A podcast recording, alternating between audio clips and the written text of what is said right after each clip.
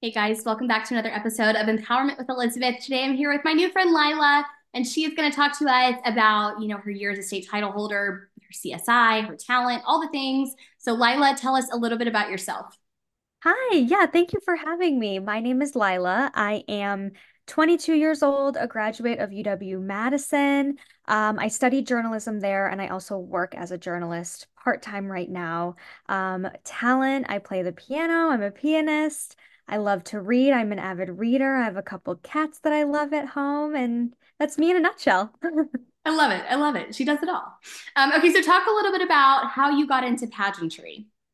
Sure. I, well, first of all, I was the little girl every year that would watch Miss America, Miss USA, Miss Universe, all of the big ones.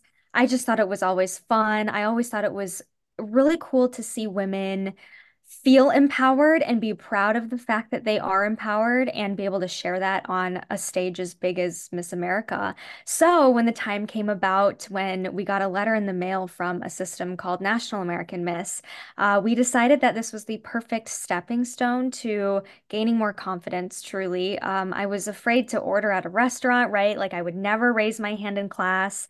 And my parents really wanted that to shift a little bit for me. And I just so happened to fall in love with it. And so all of that coupled together, uh, here we are today.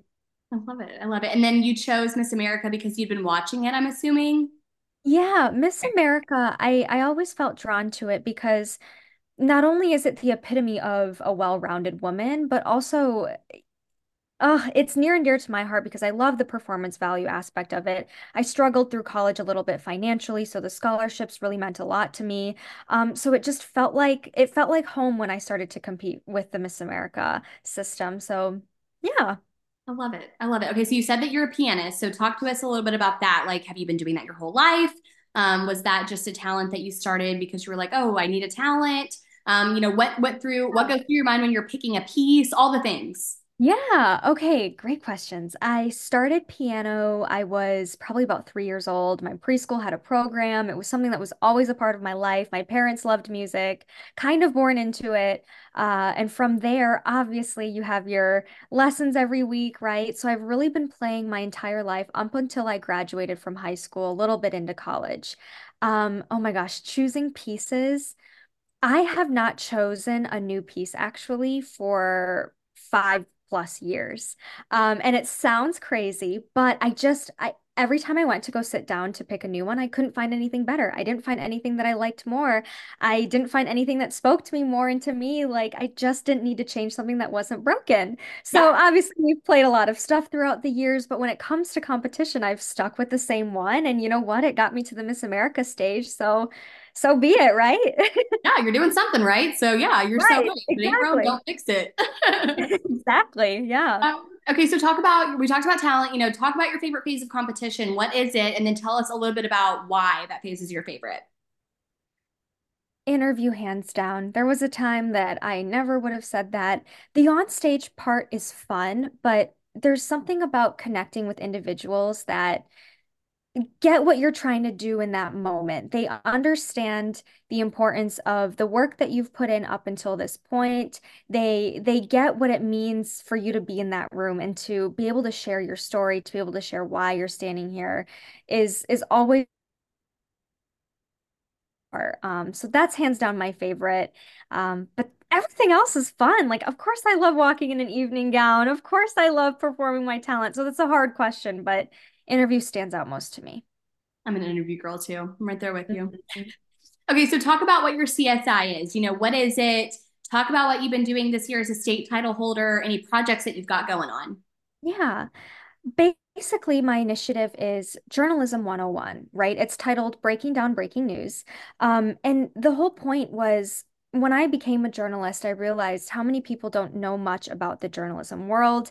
They don't recognize what a trustworthy headline might look like, what a good what source is a good source, aspects that are in ingrained into our culture right now, right? Like the news is ingrained into our lives, but we don't really know what good news is. We just kind of are very passive viewers of this really big public resource.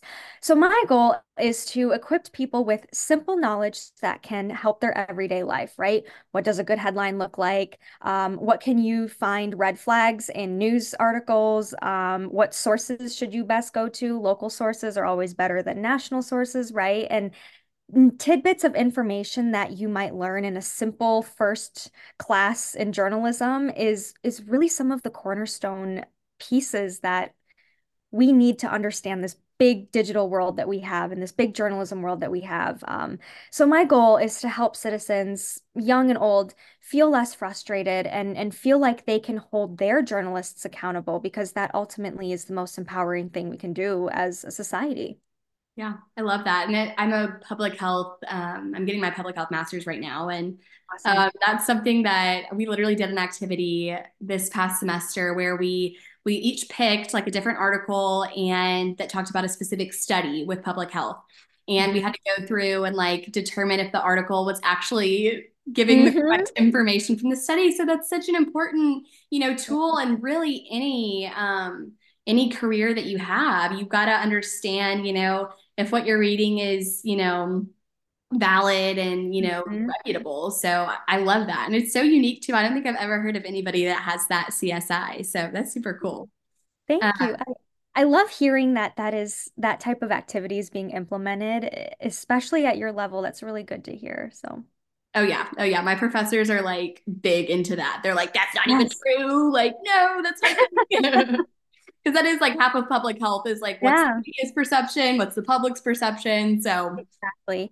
And a- along those same lines, right? To piggyback off of that, there are professionals that I've heard that are frustrated with how their profession is portrayed in the media or frustrated with how their line of work is talked about. And to bridge that gap, like how powerful would we be if all of these entities could come together and have a conversation about what would be the best for individuals? And that to me, it can it can grow into something big like that. So that's awesome. Absolutely. Absolutely. Okay, this one's kind of hard. So just forewarning. Why do you think the judges selected you to represent the state?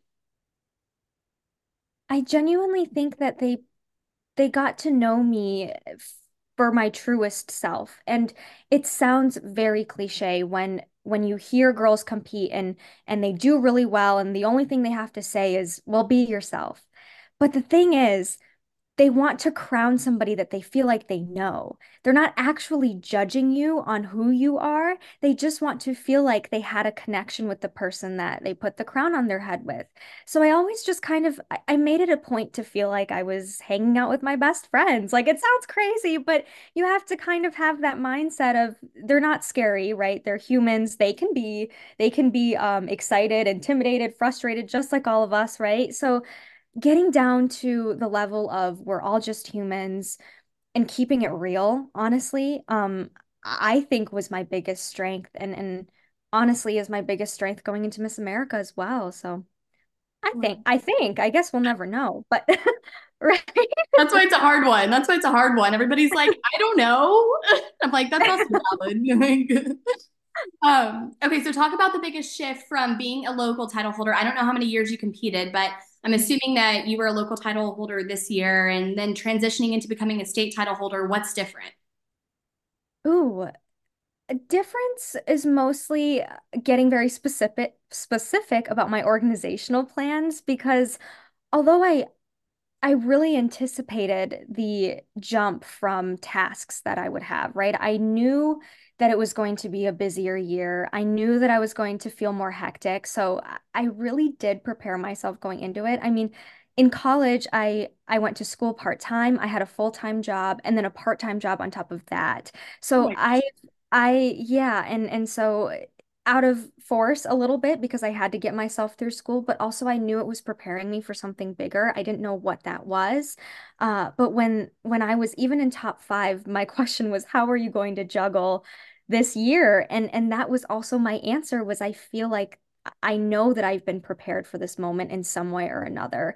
Uh, so while obviously the hours are much longer, right? Like 20 plus hour days are not normal, but sometimes it happens. Uh, life gets crazy with people, and now you have a lot of uh, you have a big team behind you. You're you're getting to know all of them, right? So there is a lot of changes in that way, but at its core and the way that you carry yourself through the stress, that doesn't really change. So that makes sense. That makes sense. Yeah. Okay, so talk about your prep for Miss America. You know, it's next week. So I know you've probably been crazy prepping. So what has that looked like? Was there anything that was shocking? Was it what you expected? Walk us through. Actually, it totally wasn't what I was expecting uh, for because uh, here's what I didn't I thought, okay, I was going to be crowned Miss Wisconsin and I was going to change my talent and do this like a different piece that was even better or get an even better gown, right? Like but the technical aspects of competing are all kind of there already. There's only so much that you can walk. There's only so much that you can practice piano. There's only so much. And then it was like, well, so what is it? And it was a lot of personal reflection. You you end up knowing yourself so well in and out, really. Um, and you're ready for them to ask them anything and everything because you've thought about what it would be like to be Miss America. You've thought about what it would be like to not be Miss America. What are your goals in either route? Maybe the goals are the exact same either way. And and so a lot of reflection, a lot of self-work that looks like me journaling at my desk, but really is Miss America prep. And and I think that's really cool because we don't see those aspects of the women that you see on stage. We don't see all the reflection and the personal work that they've done to get up there. And like honestly, sometimes the gown is is the last thought at the end of the day. So so it's it's really putting forth that mental and and physical, but more so that mental load of of how do I want to best showcase myself and my goals and be the best that I can be. The best version of myself. That's what I'm trying to say. I love it. I love it. Okay, our like, words, the words are not coming. I'm like, shoot. It happens to the best of us, you know. um, okay, if you could give one piece of advice to a first year title holder, so our final question, what would it be? Never lose sight of why you started. It's so easy to get caught up in years and years of competition and we meet some really awesome people and then we're years deep and then we we don't we don't feel like we're getting where we want to get and sometimes it gets overwhelming just know that there's a reason why you started and know that that is what carries you through every single day truly um, that girl from the beginning who had that dream who had that spark that is who carries you through to the end. So stay true to her and stay true to why you started um, because nobody can take that away from you. Material things come and go crowns and titles and awards come and go money comes and goes. But what doesn't is that version of yourself that you had at the beginning. And that's what i would say to a local a first timer. That's some good wisdom so, right there. remember so why. even think about yeah, it's so sweet to see all the, oh, I love seeing the teens and the new contestants. Like they have that fresh spark that uh sometimes it just you I love to see it because it's it's you see it in the newbies and it's really awesome. Yeah, it's refreshing. It is. It is. Exactly. Thank you. That's the word. It's refreshing. It's nice to see. Yeah. Absolutely. Absolutely. Well, thank you so much, Lila, for coming on. I know that you're insanely busy with Miss America Prep, so I so appreciate you for taking time out of your day to come chat with me on the pod. And um, just know that we'll be rooting you on from Texas and Mississippi and cheering for you the whole way through next week. So you're going to do amazing. Um, and I will see the rest of you guys on our next episode. Bye, y'all.